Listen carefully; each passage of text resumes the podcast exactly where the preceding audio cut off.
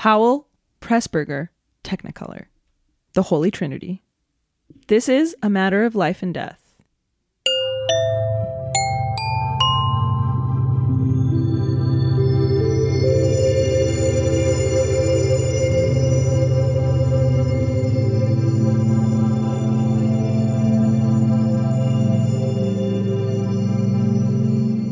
Hey, everybody, welcome to Scene and Heard.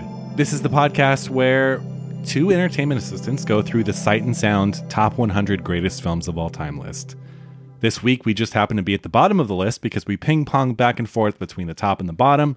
This week, we're at number 90. This is Powell and Pressburger's A Matter of Life and Death. Jackie, how are you? I'm good. How are you? I'm great. We I'm just happy to be here. yeah, I'm sipping on a glass of wine here that you uh, you brought over from San Simeon. Yeah. See, it all ties back because all the way there. that's where Hearst Castle is, which Citizen ties into our Citizen Kane. Kane episode. So, Yeah. boom, we just made a connection. Thanks for listening, everybody. We'll see you next week. See ya. Um, Greg, how are you? How was your week? It was good. What did you watch this week? uh, a couple things. Um, I saw a movie that we did for the film club called Krakatoa East of Java, which is most famous for having a geographical error in its title because Krakatoa is actually west of Java, but the producers thought east sounded more exotic. No way. it's a big 60s cinerama movie uh d- sort of disaster movie that's i had a lot of fun with it's very 60s it's very there's a lot of cool model work in it and stuff the characters are, are like a little thin but they're trying and i had a good time with it because i wanted to do like we wanted to do a really fun kind of like mindless movie for the film club because we've been doing a lot of like dour serious movies um i also saw the batman matt reeves's oh, the Batman. at the time of this recording the newest Batman film with Robert Pattinson. I don't I don't like to use the word hate, but I hated it. I thought it was It's fair. genuinely terrible. In fact, its very existence offends me. I know we try What's to so like about it? sugarcoat things on this podcast, but I just want it to be clear that I truly hated this movie. I mean, yeah, I, I haven't seen it, so I can't comment. But what's so bad about it? I mean, we could talk for a whole episode. But it's three hours long, which is completely unnecessary. Uh, it's just it's it's it's a whole lot of nothing. It's miscast. It's you don't think he did a good job? no. And you know what? I'm not going to totally throw Matt Reeves under the bus because I liked his uh, Planet of the Apes movies that he did. Um, no, this was, you know, I grew up on Batman. I kind of like have that rare opinion that like I don't love the Nolan Batman movies. I actually love the Tim Burton and Joel Schumacher ones. Those are like my Batman movies, and I will defend that to my death. Like I think the Nolan ones are even a little too serious for their own good. Obviously, those I still like the Nolan ones, but for me, Batman is you know it's uh it's Michael Keaton. It's uh, Val Kilmer and even George Clooney, and what many people consider one of the worst movies of all time. Uh, I really like those Batman movies. They're a ton of fun. Uh, and over the years, Batman has just had the fun sucked out of it more and more and more. and this is the ultimate. This is like the furthest you can go with that. This is an emo ass movie. This is literally like, you know, it's it was bad. It's so bad. And I love Paul Dano as an actor, and I think as a person, if I knew Paul Dano in real life, I'm pretty sure we'd be friends. I saw him in the Criterion Channel uh, closet video. You know, like That's a great one. I've seen that one. we would be friends. I feel like we're, Yeah. you know, you so- guys remind me of each other. Oh wow, thank you. So all respect to Paul Dano.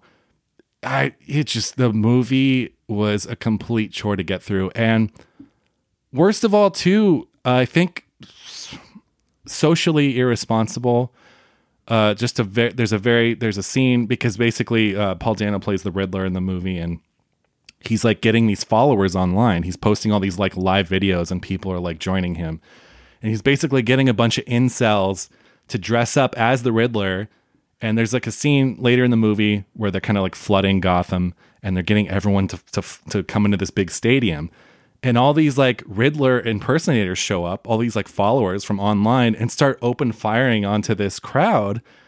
And it felt really irresponsible for a franchise they know. Like incels, Already has yeah. incels love incidents Batman. like that. I mean, are we forgetting about the shooting in There's Colorado? right? there's- Was it- yes, exactly. yeah. There's been multiple like that was Joker Dark Knight inspired. Rises. It was Dark Knight Rises, yeah. I can't believe that. And I don't think that's the only like Batman inspired shooting. No, people were scared to go see the Joker because they were scared they, there was going to be a shooting. yeah. So I already wasn't digging this movie. And then to have that scene That's horrible. It felt really irresponsible. This is a fucking comic book movie and it's taking itself so seriously. And honestly, the biggest offense about it is I think it's trying to be an art film. And so therefore it fails just in every category. Like it's not fun and entertaining as a blockbuster. It has nothing interesting to say.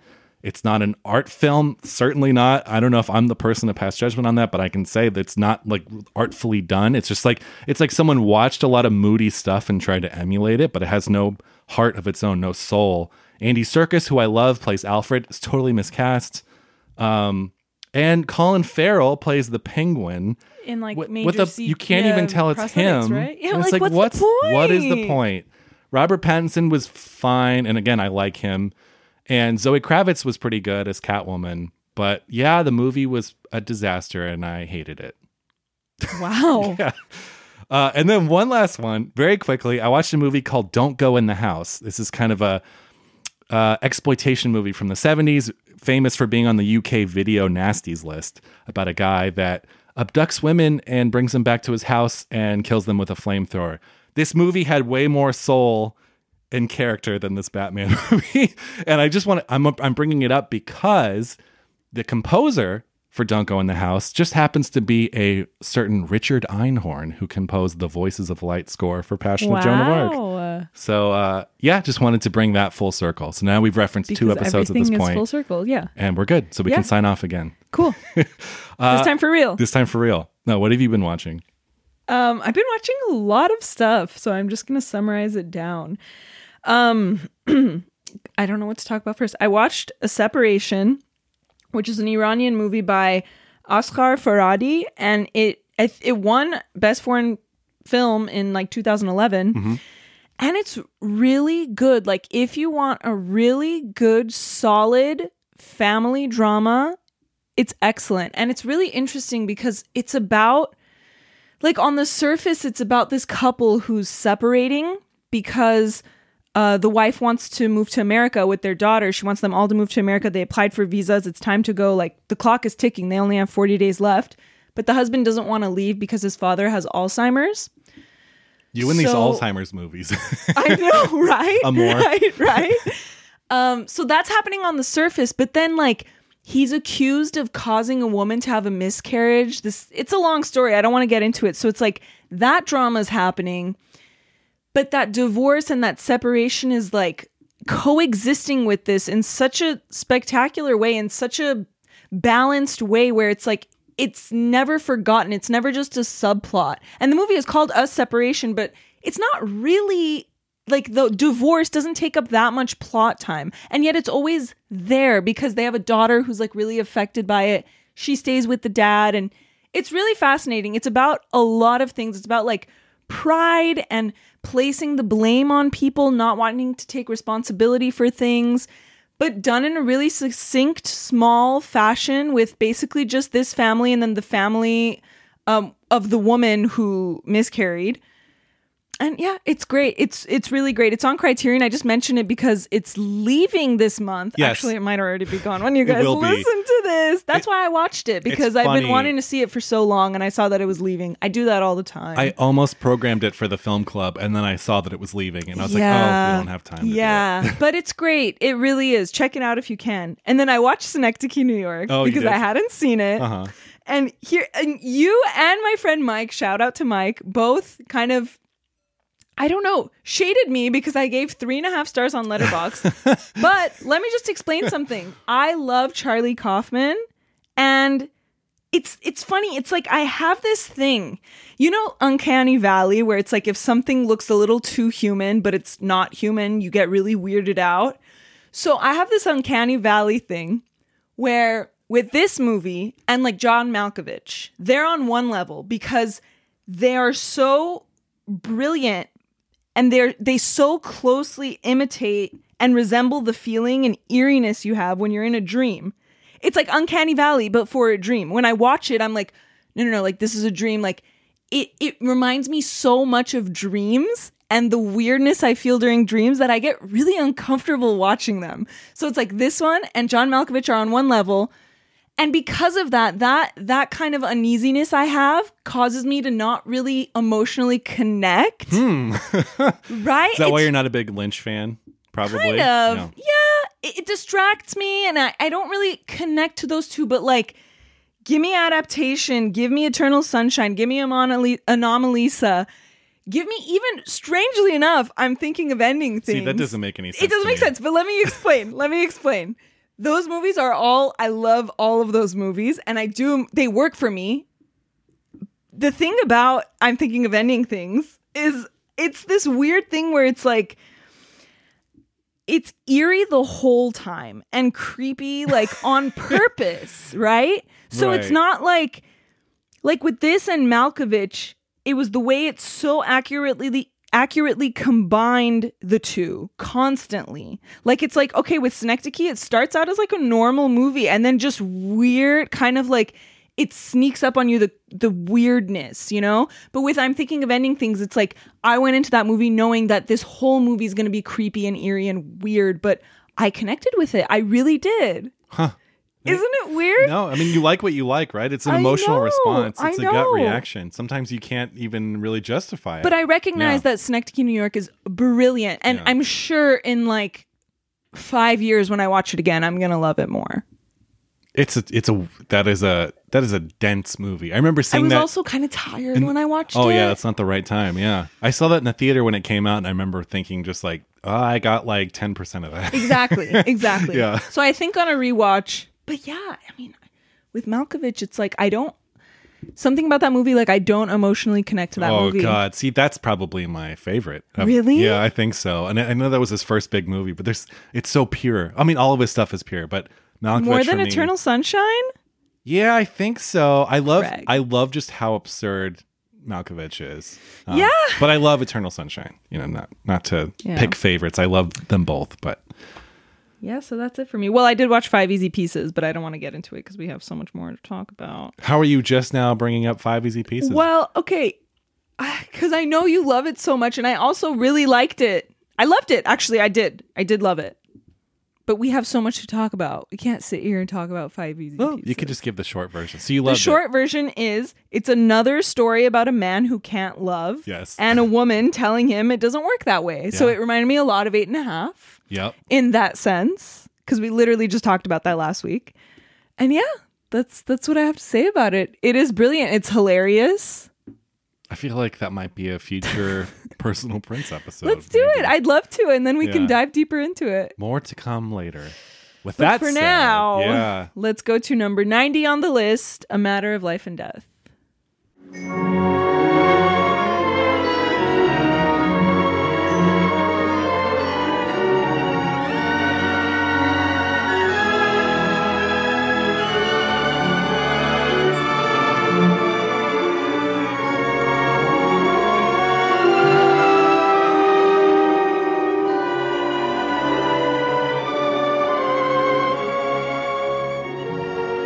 Matter of Life and Death was released in 1946. It is written, directed, and produced by the duo of Michael Powell and Emeric Pressburger. Cinematography by Jack Cardiff. During the last moments of a plane crash, a British World War II pilot, Peter Carter, makes contact with an American radio operator, June. He says what he believes are his last words to her and jumps without a parachute. To his surprise, Peter lands on a beach in England unharmed, not far from where June is stationed. The two find each other and immediately fall in love. Shortly after, an 18th century French aristocrat, Conductor 71, comes to inform Peter that it was his job to deliver him to the other world. However, he couldn't find him through all that pesky English fog. When the conductor tries to finish the job, Peter asks for the right to appeal for his life, since circumstances have changed and he is now in love. Meanwhile, June takes Peter to the village doctor, Dr. Frank Reeves, who diagnoses his hallucinations as brain injury and schedules surgery to prevent further damage. They indulge in Peter's delusions because Dr. Reeves asserts that due to his psychosis, Peter's sanity depends on winning the case. I say that in quotes. The night of the operation, Dr. Reeves is killed in a motorcycle accident. However, since he's dead, he's able to act as Peter's defense attorney during the trial. Eventually, they win the case by proving that June and Peter would die for each other, a telltale sign of true love. Peter's surgery is a success, and they live happily ever after. It's long, but like you can't talk about the movie. A lot happens. Yeah. A lot happens. Who's in Um, this picture anyway?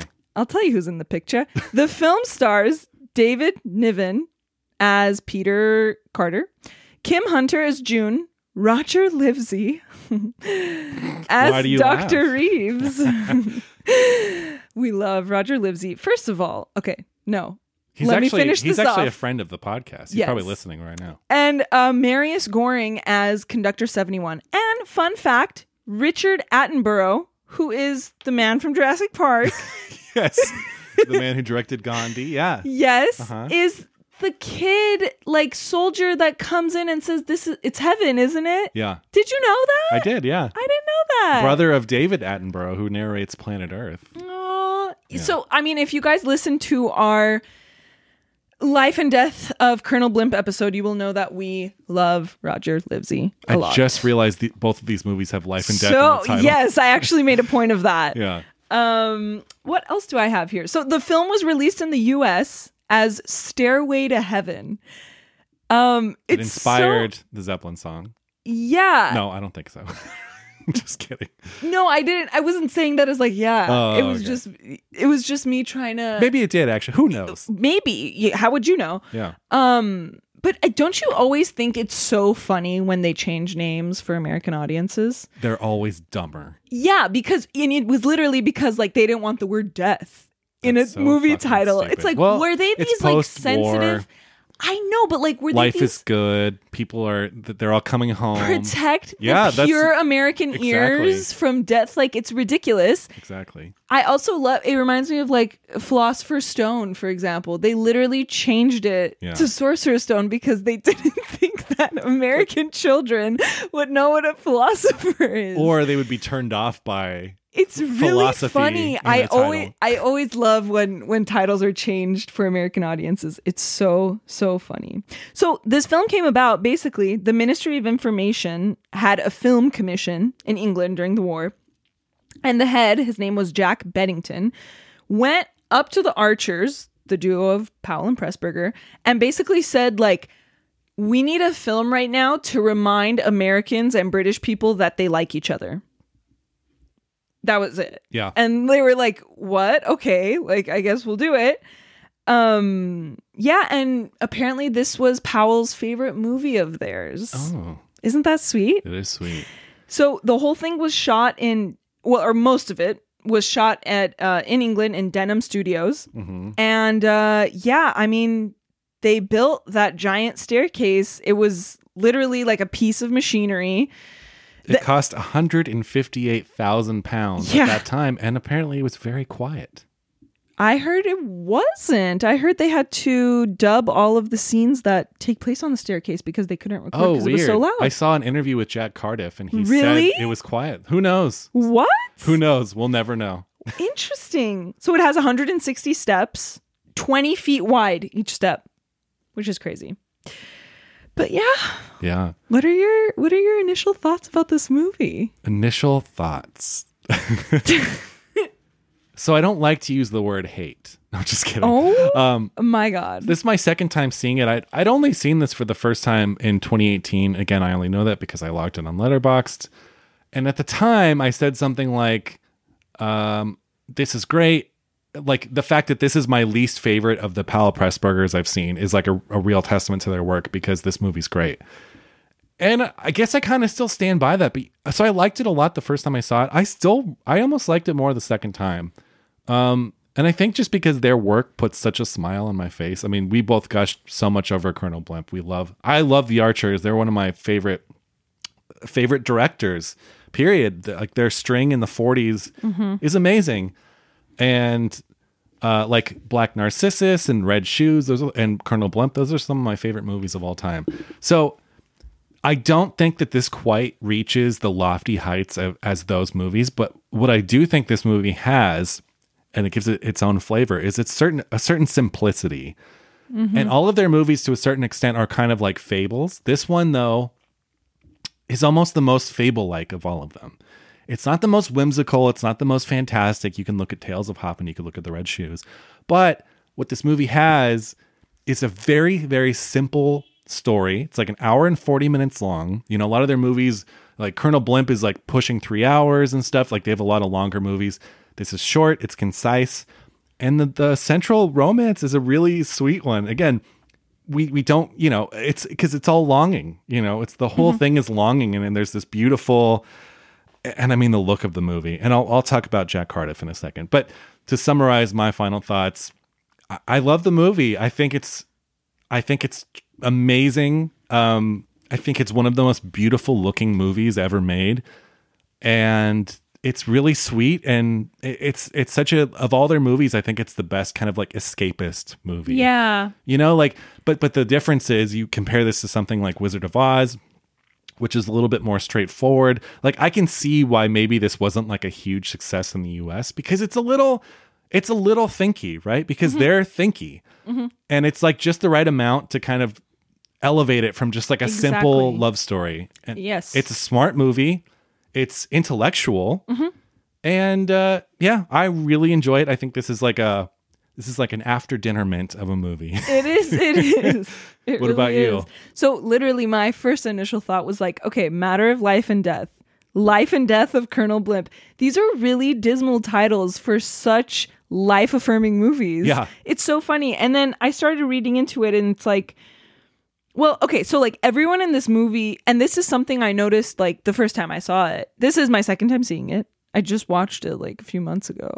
Um, but everyone in this movie is so happy. Like Peter, especially, he's confident. He's never cocky. He's never smug. But he has this kind of skip in his step. Like he's just happy to be there. He's poet. happy to have. Yeah, he's a poet. He's just happy to have this uh happen to him, you know? and so I started there's this quote by Michael Powell and he says because they were talking about the title and how they changed it for the US. The words life and death were no longer the great contradictions that they had been. They were just facts. So it's like death and darkness, it seems like this was their whole thing. Like death and darkness became a norm for everyone everywhere but like people still had to have fun and like i feel like that is what this movie and life and death of colonel blimp do and did and that was their purpose back then and even today i mean how can you not enjoy it it's it's i don't know. R- like rather than be melodramatic because people were surrounded by death like it did become this normal thing. So it's like okay people still need to feel good and they still need comedies but we can't completely ignore the fact that millions of people are dying. Right. like it's it's kind of genius and uh oh i just love that like mini space documentary that opens the movie. It reminded me of winnie the pooh a little bit. Like that voice that's big isn't it? Like it did. It Winnie reminded me of like the opening of winnie the pooh. It reminded me, yeah, I have a note for here, just the cosmos. I love that opening and I love how sort of patient it is and and meditative. And like an American movie from that time I feel like would, would never. fuss around yeah. bottom line is this is my summary of my initial thought. They have fun with it. Like that is what they do but it's never to the harm of the subject matter. Because yeah people were being bombarded with this subject matter back then but yeah. I think this has to be one of the most delightful and and effervescent movies on the Sight and Sound list, right? yeah yeah yeah. It's and it even i mean it opens by saying this is the story of two worlds the one we know and another which exists only in the mind of a young airman whose life and imagination have been violently shaped by war like they say it in the beginning Yeah. like that's what's on everyone's mind that's what everyone is going through So you know what's funny? This came out in 1946. Do you know what else came out in 1946? it's a wonderful life It's a Wonderful Life. damn Now let's let's look at these two movies. Okay. i made a note that this is the british it's a wonderful It's Life. exactly what it is. And I listen, I love It's a Wonderful Life. And I'm not saying Matter of Life and Death is better, but you can see the British sensibility, the European sensibility over the American one. It's a Wonderful Life. As I love it to death. Again, I feel like I have to say it twice. Uh, it's it's i'm there with you It's i on the nose. agree You know, i totally agree It's it's kind of manipulative emotionally. It's but that's why we love it, right? yes This takes a very similar story and it's much smarter and it's more nuanced, it's more thoughtful. And Yes. again, not saying that equates to being better. It's just too, it's interesting to look at the two different takes. And here's the thing. Let me because I have this whole section where it's like I thought about it like this. It does have these little moments, these little details that save it from being this conventional movie. And I don't know, it's like whether they just bring in reality at moments or add an element or make you think for a minute, it just adds that Powell and Pressburger charm, that Yes. magic. Like it really magic. does That's the best way to like describe it. yeah okay like for example when um oh when peter wakes up on the beach and he like walks and he thinks he's in heaven Well, first off, he's not sunburned, which he would have been if it was real life from laying out in the sun all day. okay anyway he and there's a dog and he goes oh i always hope there'd be dogs like it's just like little things like that Yeah. and then he sees that naked little boy Okay, let's talk about that can we briefly. please yeah. talk about that briefly what the Yeah, fuck you know- what that was uh there's a naked child in this movie. why a goat herd And it's not even like a little kid, like a two year old kid where like you see his butt because he's running away. This is like a naked, like yeah what, nine year old Yeah. kid? Is he like nine? Maybe seven? I don't know. Uh, and he's just What is sitting he there. doing there? And David Niven kneels and talks to him while this kid is just and doesn't naked. question why he's naked Yeah, that was a li- So maybe honestly, maybe it's like a vision. Maybe maybe that is Peter when he's young. Could that's why he's not could be. shocked, like- sure, it could be. Or there's just a naked ass kid. Anyway, yeah, it's little like things like that, you know? Oh, Yeah. I loved the fact that when I first watched it, the first kind of person in charge in the other world, because you see Bob, which is his like, I don't know, one of his fellow soldiers that was in the plane with him, who dies like right before he jumps from the plane. So when Bob is like in heaven, the first person, the first like authoritarian figure we see is a woman. Not Sister Ruth from Black Narcissus. The woman in charge who then tells that um, conductor to go down and get Peter, like, Uh-huh. she's a woman. So when I first saw that, I was like, whoa, God is a woman in this story? Like, I thought that was so cool. It's really cool. And then even the flirtation with Sister Ruth, like, yeah, I feel like that is a very European sensibility. And Yeah. yeah, there's there's so much. yeah. Oh, I love um Oh, okay, here's another thing. Yeah, that kind of saves it from convention or just makes you think, like just a meditative kind of thing. It's like I love the moment where Dr. Reeves is telling June like, "Oh, okay, if he in his mind like loses the trial, then we'll just make up a lie about how he survived. Me and you will uh, have a few drinks and we'll come up with the greatest lie in medical history. And it like lingers for a minute, and you can't help but think like, does Dr. Reeves like her? Are they like, is he in love with her? It's it's things like that. Yeah. Like his camera obscura, that weird thing, like you would never see that. No one would think to add that in this movie. He has this weird camera that I don't even fully understand. You don't know how the wait, you know what that No. is, all right? Can you explain it to me? It's like a pinhole camera. So you we made them in school. It's basically like you cover yourself. Like you can do it if you get like a cardboard box and you cut like a tiny little hole in it. And if it's just like the right size and you you kind of point it towards the sun and then you have like a blank piece of paper, it'll like project basically. Really? Yeah, it's an old technology. It's so neat. So he like watches the town. Uh-huh. Like what? yeah. Why are you so cool? What a cool way too to introduce him because to introduce the Roger Livesey character, you don't see him. You get a call. His like housemaid picks up. She's like, "Oh, he's fiddling around with his Yeah. camera obscura, He's showing it to the dogs. showing it to the dogs." And before you even see him, you get a picture of him. It's Yeah. great. It's just great. Yeah, it is. It is. And then there's this other moment that I wonder if you noticed. The people at the base, the soldiers and the women who work there, they're putting on a production of Midsummer Night's Dream. Uh huh. And there's this moment where this girl, this American girl, is like rehearsing and she just like looks up to this really old painting of this British aristocrat from God knows how many centuries ago. And there's just this moment where she like looks up at her. Did you notice that? Yeah. It's so, it's like, okay, I'm here saying Shakespeare in England. I'm an American girl. And then like she looks up and she sees this old British woman. It's just things like that. It's, Yeah.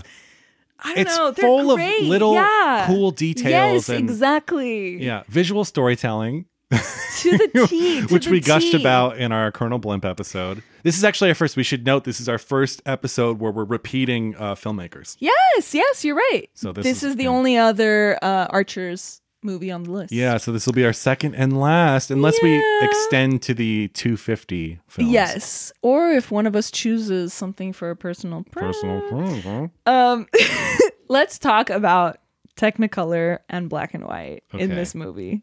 So, do you do you know the Technicolor process? Do you know how that worked?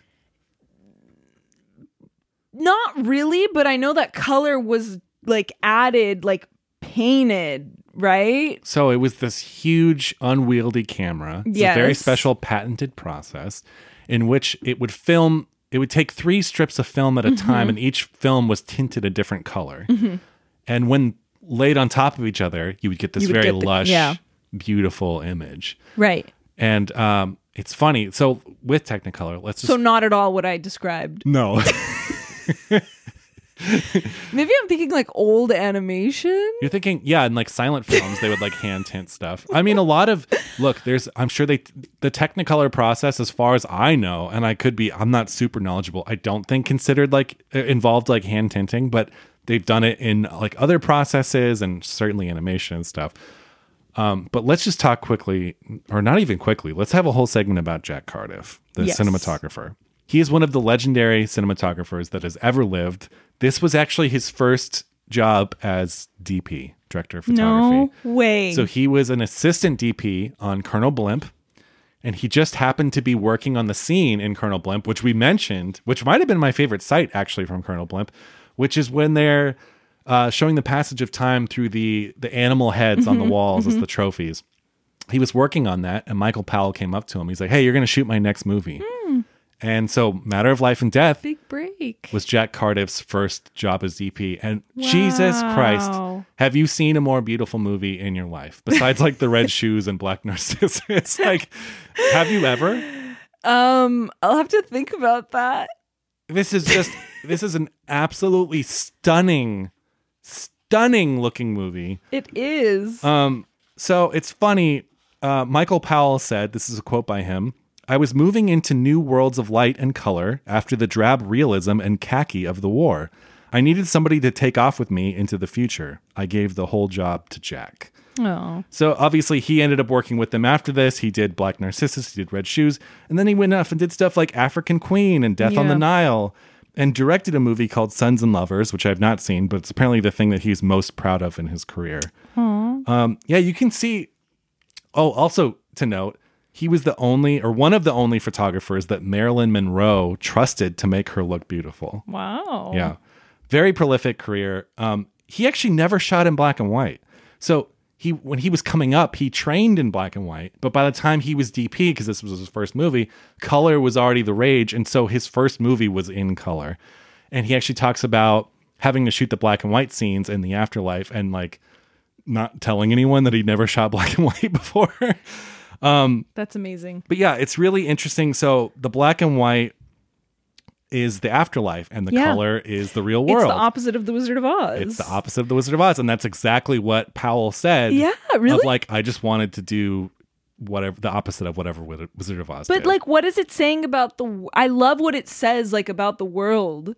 yes, It's like it's like okay, despite like he, how he said life and death are just facts, life is still better. Mm-hmm. Exactly, Yeah, exactly. like because it's not that the afterlife stuff looks drab. No, no, it's peaceful it's and peaceful, serene, exactly. and we don't even see. We only get the administrative stuff. Yeah. They give people their wings, and then they go off. We don't really know what they see, so we really Yeah. only get the administrative stuff. But still, the fact that the world is in color is a really, really beautiful. it's amazing. I love that. It really is. and and what they what they're able to do with matte paintings and miniatures and like the the look the special effects of this movie are still stunning Yeah. from them sitting on the steps looking at all the statues of people that are passing Incredible. to the all the wings behind the counter Oh my and God, like yeah. them looking through that hole that hole i Yeah. was gonna say what about like um okay the eyelid we're not Yes. gonna talk about the eyelid yeah the eyelid with the veins he closes his eye you see this is when he's about to have surgery he closes his eye you see the vein and then it kind of just drops down slowly turns into black and white yes and it's these Seamless. Mm-hmm. crowds yes seamless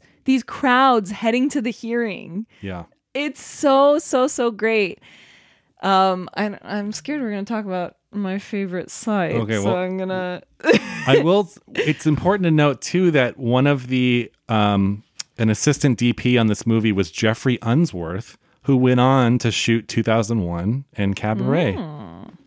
Um you know, it's so funny. In the be- one of the first times that we see June, it reminded me a little bit of my favorite sight from Colonel Blimp. Remember my favorite sight where Deborah it's like yes, at the at the red light and the light flashes on her face. yes. It is so much like Red light that. and It's a, everything. yeah, yeah. I let me just say that the image of June when we first meet her is such a f- it's a beautiful image that almost was my favorite sight. But Her eye is like in shadow, right? There's- and it's kind of there's like blurry a little haze, bit. there's yeah. some haze and there's a red light behind her and she just looks amazing and it's very like oh, it's a beautiful image. It's so beautiful. And Like, you can't see where she is. Like she's in a tower, but you can't really tell. Even that is kind of mystical. Like where is she? Is she like it's like an air traffic control Yeah. tower. Yeah. It also yeah, my grandpa was uh, air traffic controller. Yeah. think of him. That's really, really sweet. Um, What about okay, now I'm jumping ahead, but like during the trial when we just get of like these incredible shots of just groups of people hanging out waiting for the trial to start. Like there's Quakers, Yeah. there's like old aristocrats, yeah. there's nurses, and you think about it and it's like all those people are dead, but even like the modern people who are yeah, there there's this huge group of nurses, like modern nurses. They're either from World War One or World War Two. in the and they're war. Mm-hmm. all dead. And then there's the different like regiments, and they're all kind of hanging out, like and Because everyone came to see this trial. It's the big yeah, it's the big but deal. So many extras and so many. It's just so fun, like seeing them just all hang around and waiting with each other in these groups. Yeah, and it's interesting the way that they shoot this too, because not everyone's real, right? And they're using matte paintings and they're using Yeah.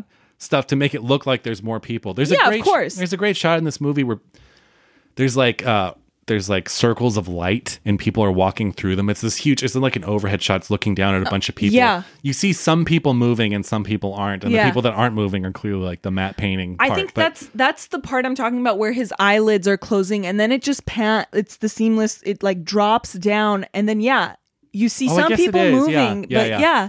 yeah, just it's really, really well done. it's just fun Yeah. too like it's this is like yeah I mean how how else can we say it but like Archer's touch it's poetic and It's- pretty and also obviously Jack Cardiff but it's just like it's everything you want the camera to do when you're watching a movie Yes. it's so fun yeah, it's it's beautiful.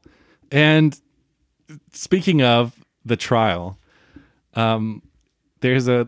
I mean, it's it's so great, and you, that's where the whole genesis of the movie comes from. Is right this like Americans versus British thing, and it's it's Yeah. portrayed very like on the nose from this staunch Oh my God, American. it's so funny. I love the way that man talks. The first guy that died.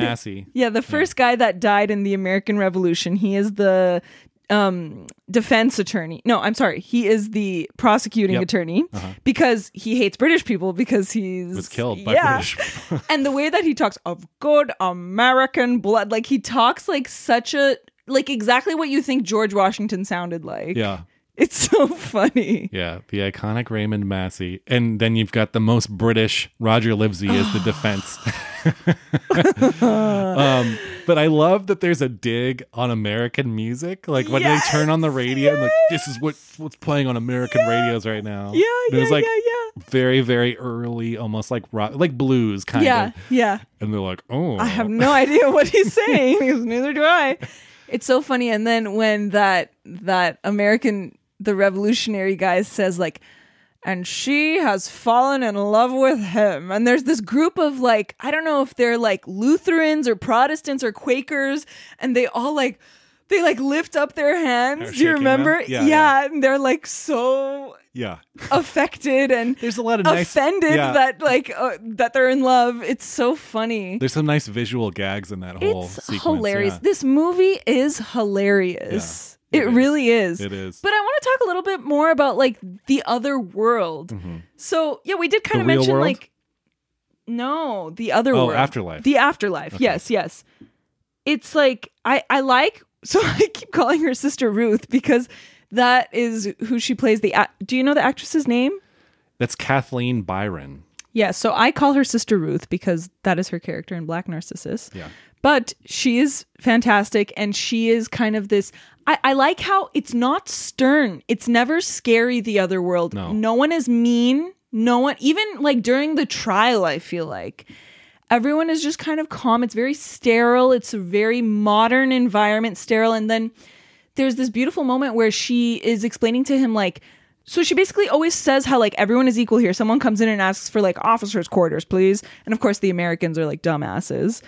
And and she goes, No, no one has that. Like everyone is equal here. And she says something else. Everyone is allowed to start how they like. She says that and it's so sweet. And that's when the guy from Jurassic Park turns and says, This is The guy from isn't it?" Jurassic Park.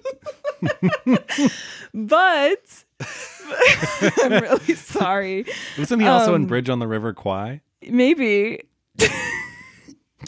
um oh but then no but then again it's like they do it just enough like it's John Hammond from heaven- Jurassic Park. If you if you don't know who we're talking about, yes but they do it just enough like do you get what i'm saying it's like heaven is nice but it's not nicer than earth there's even this great It's just part- different. yeah there's this great great part where the, these american soldiers who sound like they're hooligans like come in and they go boy home sure wasn't anything like this and then one of them behind him goes mine was and he's so sad yeah. it's really sweet Yeah. anyway Um.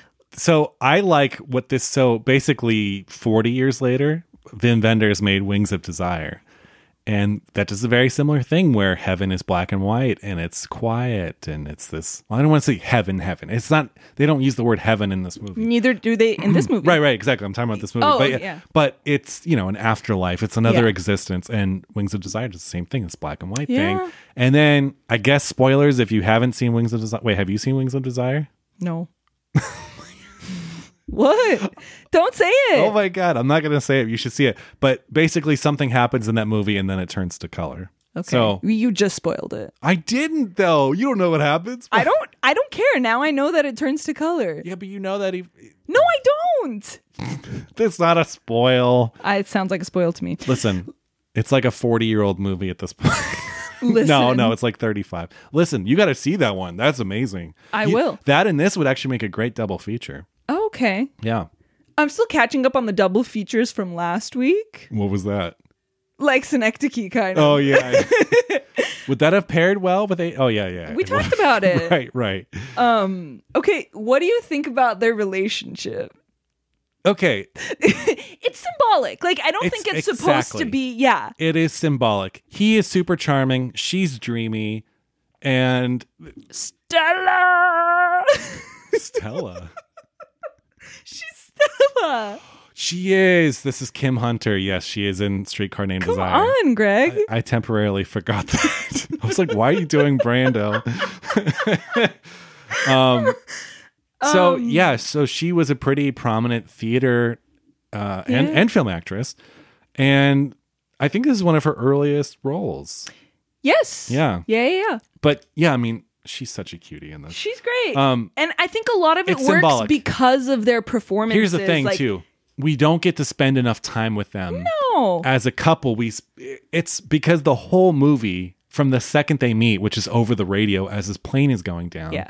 there's something wedged in between them there's Yeah. only one scene in which there's not and that's where they're like where they first meet in person and they go Oh, and lay in that like meadow under that tree um, that's like the only time that this is not wedged in between them Yeah. and i think al- also let me just say this jack cardiff does some of the heavy lifting there Mm-hmm. so he is the cinematographer is literally help selling this love story. Yeah. It's not that it's it's not that the love story is written very well. It's not that you it's not like they have amazing chemistry, but like you said, it is symbolic and it's more about two people being pulled apart that can't really come together until this is like settled, you know.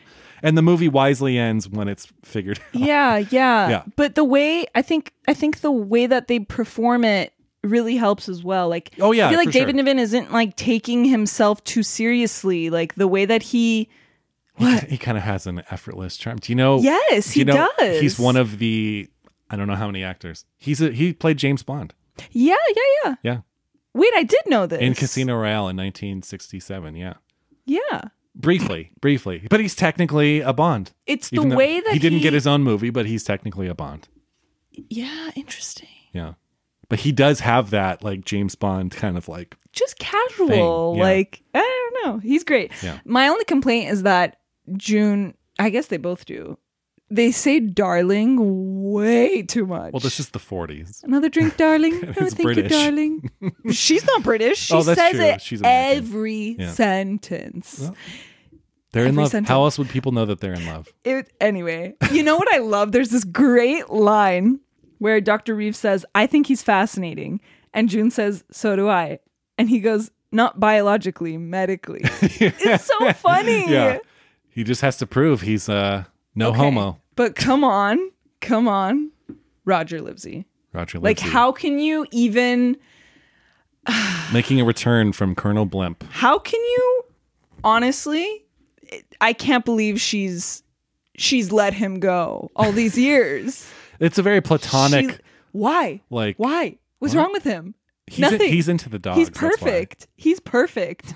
A motorcycle riding doctor with a beard and dogs. Here's the thing, the motorcycle thing that's not a good trait. That's not attractive. It's dumb. People die on motorcycles all the time. No offense if you ride a motorcycle. Okay. That's how he dies in the movie. But he looks great. he looks great as he And dies. He's smart and he's suave and he plays ping pong. There's also a very prominent motorcycle scene in Colonel Blimp.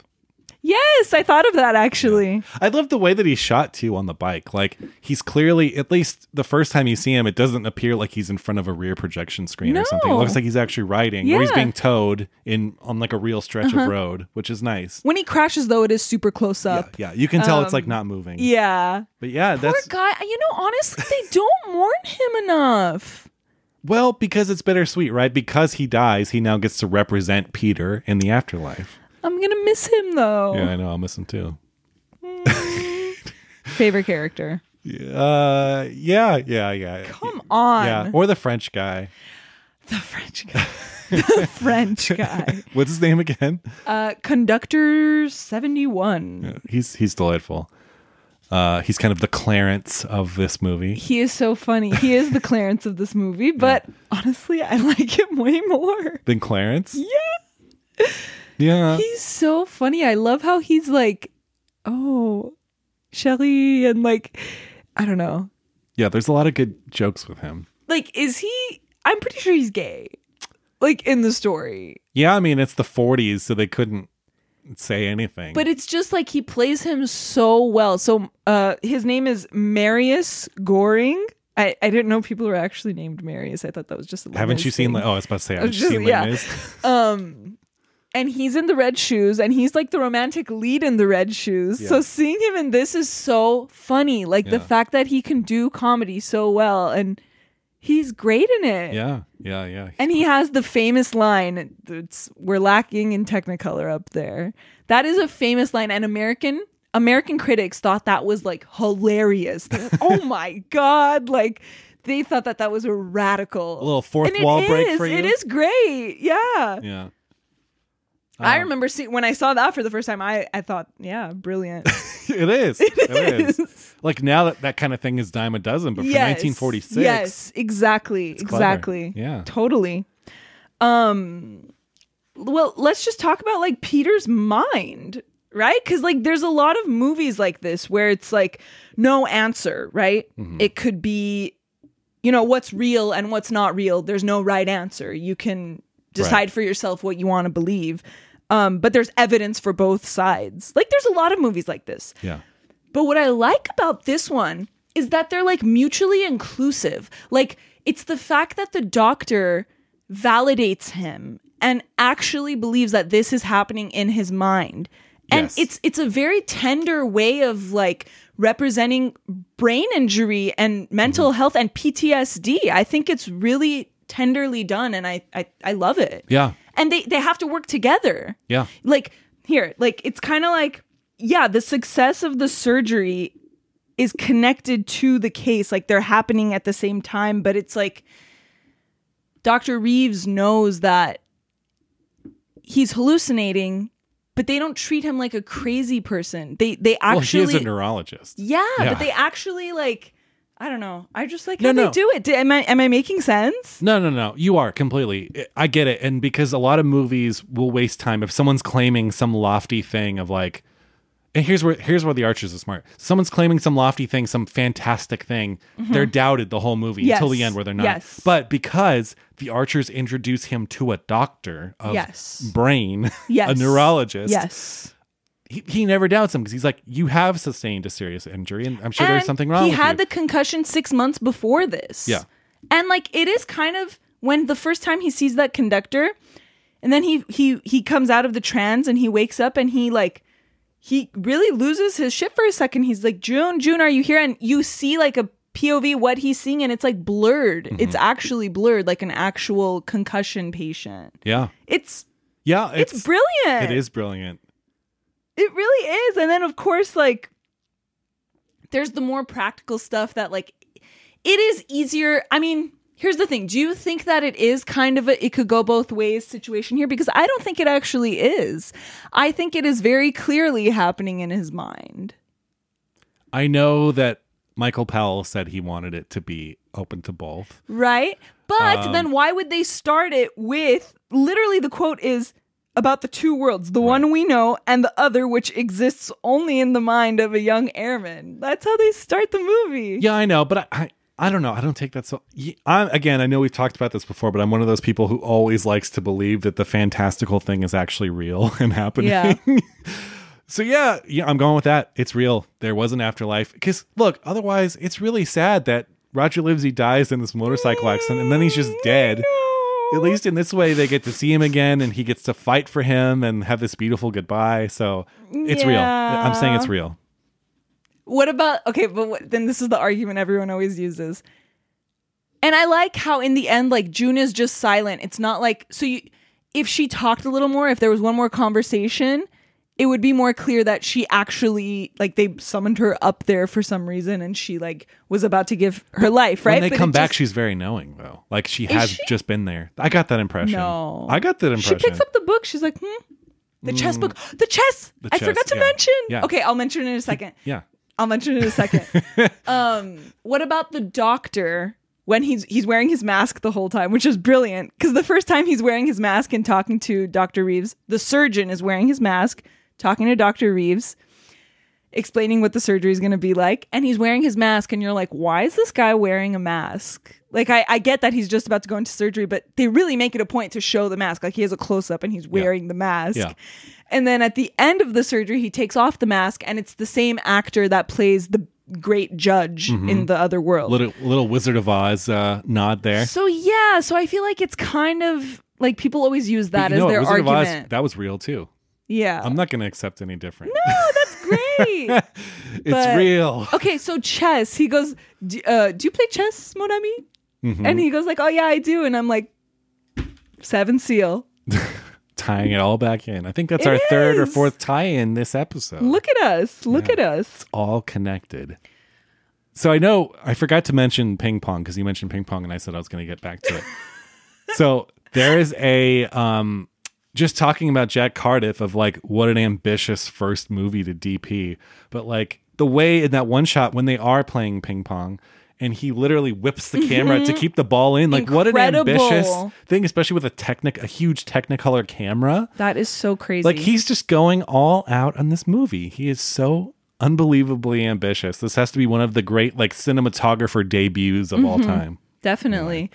Um I heard that they had like ping pong pros come in and train uh, Roger Livesey and And Kim, Kim Hunter. Hunter. Yeah. You know what else?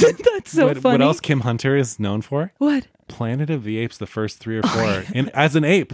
She won an Oscar for Streetcar. Yeah, she's great. I love her. Yeah, she's great in that movie. Yeah. Uh, I also love those original Planet of the Apes movies. Um, yeah, uh, you can tell that they brought someone in because they're really good at ping pong, and like I'm sure you could, if not being taught properly, they would have ruined a lot of takes with like someone hits it and then it just goes flying and they can't hit it, Yeah. they can't volley. Yeah. so. Yeah. Anyway, should we do uh, sight and sound? Let's do it. All right. So, what was your favorite sight? I have a feeling we have the same favorite sight because how can you not have this?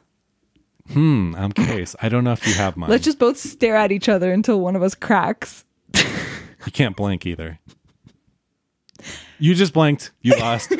um it's the scene where the conductor conductor 70 it's not the one? Nope. conductor 71 comes down and i think he's just said his technicolor line and there's this like mystical kind of pan through the flowers you don't even and then you end up with june and peter at their picnic but it's one of those beautiful shots where it's like by the time you get to the end you don't remember where you started and it's just it's off put like it's like it's off putting you're you're literally in this like hazy fantasy dreamland and you land on them Yeah.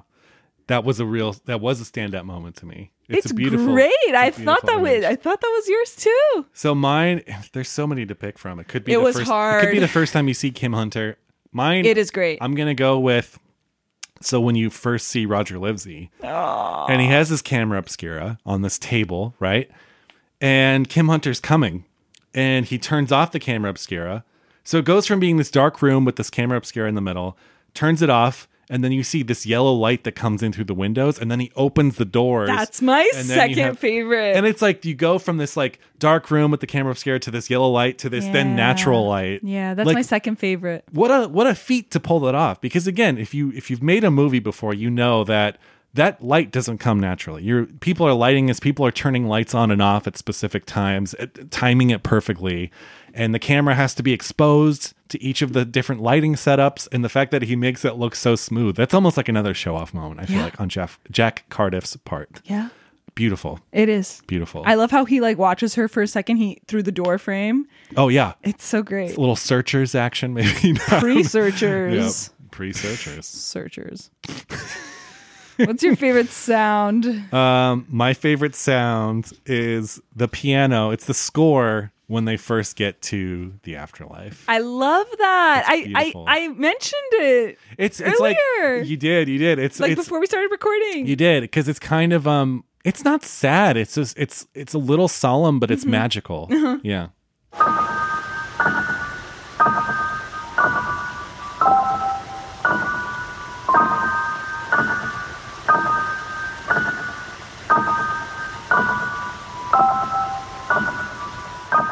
Yeah, that's it. I um also there's a line that happens just before that where two Americans come in and this is their exchange. One guy's like, I wish I could make a phone call. And the other guy the other guy goes, From here, that'd be long distance.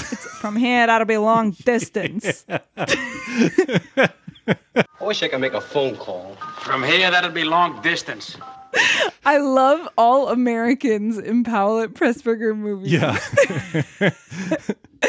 Um, Yeah, my what was favorite your sound, what was your favorite sound? Livesey baby. Livesey. It's gotta be Livesey. It is um when he's giving like kind of his final um speech, like at the trial. He says uh he says this. Here in this tear, Here in this tear. Oh boy. wait, wait, no, you didn't listen. You have to listen. Here in this tier are love and truth and friendship. That whole line. Here in this tier are love and f- truth and friendship, but it's mostly here in this tier. I'm a, I'm a sucker for rhymes. Rain in the sp- sp- Spain the in the rain rain. in the Spain, rain in Spain. stays mainly in the plain. oh boy. Uh, British people.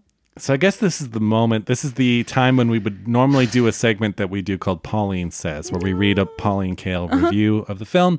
Could not find one for this. I don't. I don't know that she reviewed it. Obviously, it came out before she was reviewing, um, and I don't know that she ever returned to it. So no Pauline Kael for this one. But that means we can go directly into our Letterboxd segment where we pull up mostly negative Letterboxd reviews. We do some positive ones. we do we throw a couple positive in there. I'm going to start with an easy one. This one speaks to me very much so. I feel seen. Uh, four and a half stars. Roger Livesey, hold me, please. I get it. Come on. I want that from um, Kathleen Byron. Yeah. Yeah. I know, and I love the flirtation with her and Bob. It's so cute. I love because Black Narcissus was their movie after this. Yeah. So I love that they had her in this in this very small kind of but seminal role, and then they're like, okay, for the next movie, you're gonna be You're like, gonna be yeah, like the villain, Yeah. kind of. yeah, she is the villain. Yeah, but also she's the- misunderstood. or is the villain God? Is the, is the villain the mountain? Is the villain isolation? Yeah. in Black Narcissus. yes? Oh, what a good movie. It's one of my favorites. So this is a two star review. We're back to a matter of life and death now. Uh, the first few minutes are stupendous, but it takes a sharp nosedive when it decides to go the uh, "it's all in his head" route. Hmm. The Technicolor looks great though. It's fair. yeah, Listen, that's fair. half a star. I wouldn't trust anyone who says they love this train wreck of a film, especially if they have it in their top four or something like that. What an absolute disgrace to cinema. Jesus. You know, to be like, there are very, very few bad reviews yes, very on few. I bet uh, you that Letterboxd. This is probably the lowest one. that person. This was is the worst one probably- I could find. They were probably cheated on or broken up with, broken up by someone who has this on their top four. On Yeah. Letterboxd. that must be yeah, what or maybe someone who's in the British uh, Royal Air Force. Uh, two stars. I'm not going to read this whole thing. Life or death is what you would get if the world's stuffiest Vicar saw The Wizard of Oz and decided to make a movie about British American relations after World War II. and yes, this movie is just as fun as that description makes it sound. They're really selling it short here. Um, they say every character is either a cliche or a Halloween costume, and it makes any message the movie attempts to have feel like the moral of a Christmas pageant. They go on to say, I did enjoy the changing between black and white and Technicolor, but that gimmick alone couldn't carry the whole film. Wow. An unfortunately boring movie from a time when the world was anything but boring. See, the movie is so not boring. We say that every week about every no, some of them are a little boring. I'm afraid. I'm afraid next week's might be. I haven't seen it in a long time. we'll Only time will second. tell. Uh, four and a half stars. Maybe love isn't a sham. I like that one. Someone just gave it to oh two and a half, and this is a question they just asked: the hokiest Archers film? and yeah, sure. Yeah, what's wrong with that? I wouldn't call it hokey though. That's derogative. no. Is it the sappiest Archers film? Yes. Yeah, yeah. Um, four and a half stars. I'd forgotten there's like a full 10 minute aside about how every country has a reason to hate the English. Lol. we didn't talk about that. Right. It is ridiculous. It's so funny. The, the, um, the Lexington and Concord guy, the prosecution, Uh-huh. Raymond Massey. he no i'm just going to call him lexington and concord he has chosen the jury and he chooses people that all come from a nation that has like Has really bad relations with the british Yeah. It's really ballsy like for Yeah. them to do that one guy is indian one guy's irish Yeah. um one guy's french but that's just like they literally just have wars who are the others oh the something about the um the war that's in colonel blimp god it's it's slipping my mind but yeah i thought that that was really yeah. It was. Ballsy It of was. Yeah. I like that. yeah i loved that um last one for me five stars good old fashioned christian sexting no, for me. There's no sexting. Come on. Be classy, people. i know Um, well, that was a matter of life and death. Did you did you have any There final was one thoughts? thing I realized. The movie ends with him waking up and saying, "We won," and she goes, "I know, darling." And I just realized, like, I think he's also talking about the war because Sure. this is like right after the war ended, It's and meant to still be it's really ambiguous. sweet. yeah. Anyway, It's nice. yeah, But they also won the trial. Yeah. yeah. Next week, we will be discussing Sergei Eisenstein's Battleship Potemkin from 1925. This is a film school classic. If you ever went to film school at all or took any film classes, you probably saw this. It's on the shorter side. I think it's like 75 minutes long, so not too crazy. This is a look, this is a this is a big deal in uh number 11. Jackie was uh, motioning uh, two two index fingers for eleven. yes, this is number eleven. So we'll be back up at the top next week, and we hope that you all join us. Until then, this is Greg signing off. Jackie signing off. Thanks for joining us. Bye. Bye. Scene and Heard is presented by the Arroyo Film Club, produced by and starring Greg Kleinschmidt and Jacqueline Pistachian. Edited by Greg Kleinschmidt. Music by Andrew Cox. Special thanks to Catherine Ferenchak.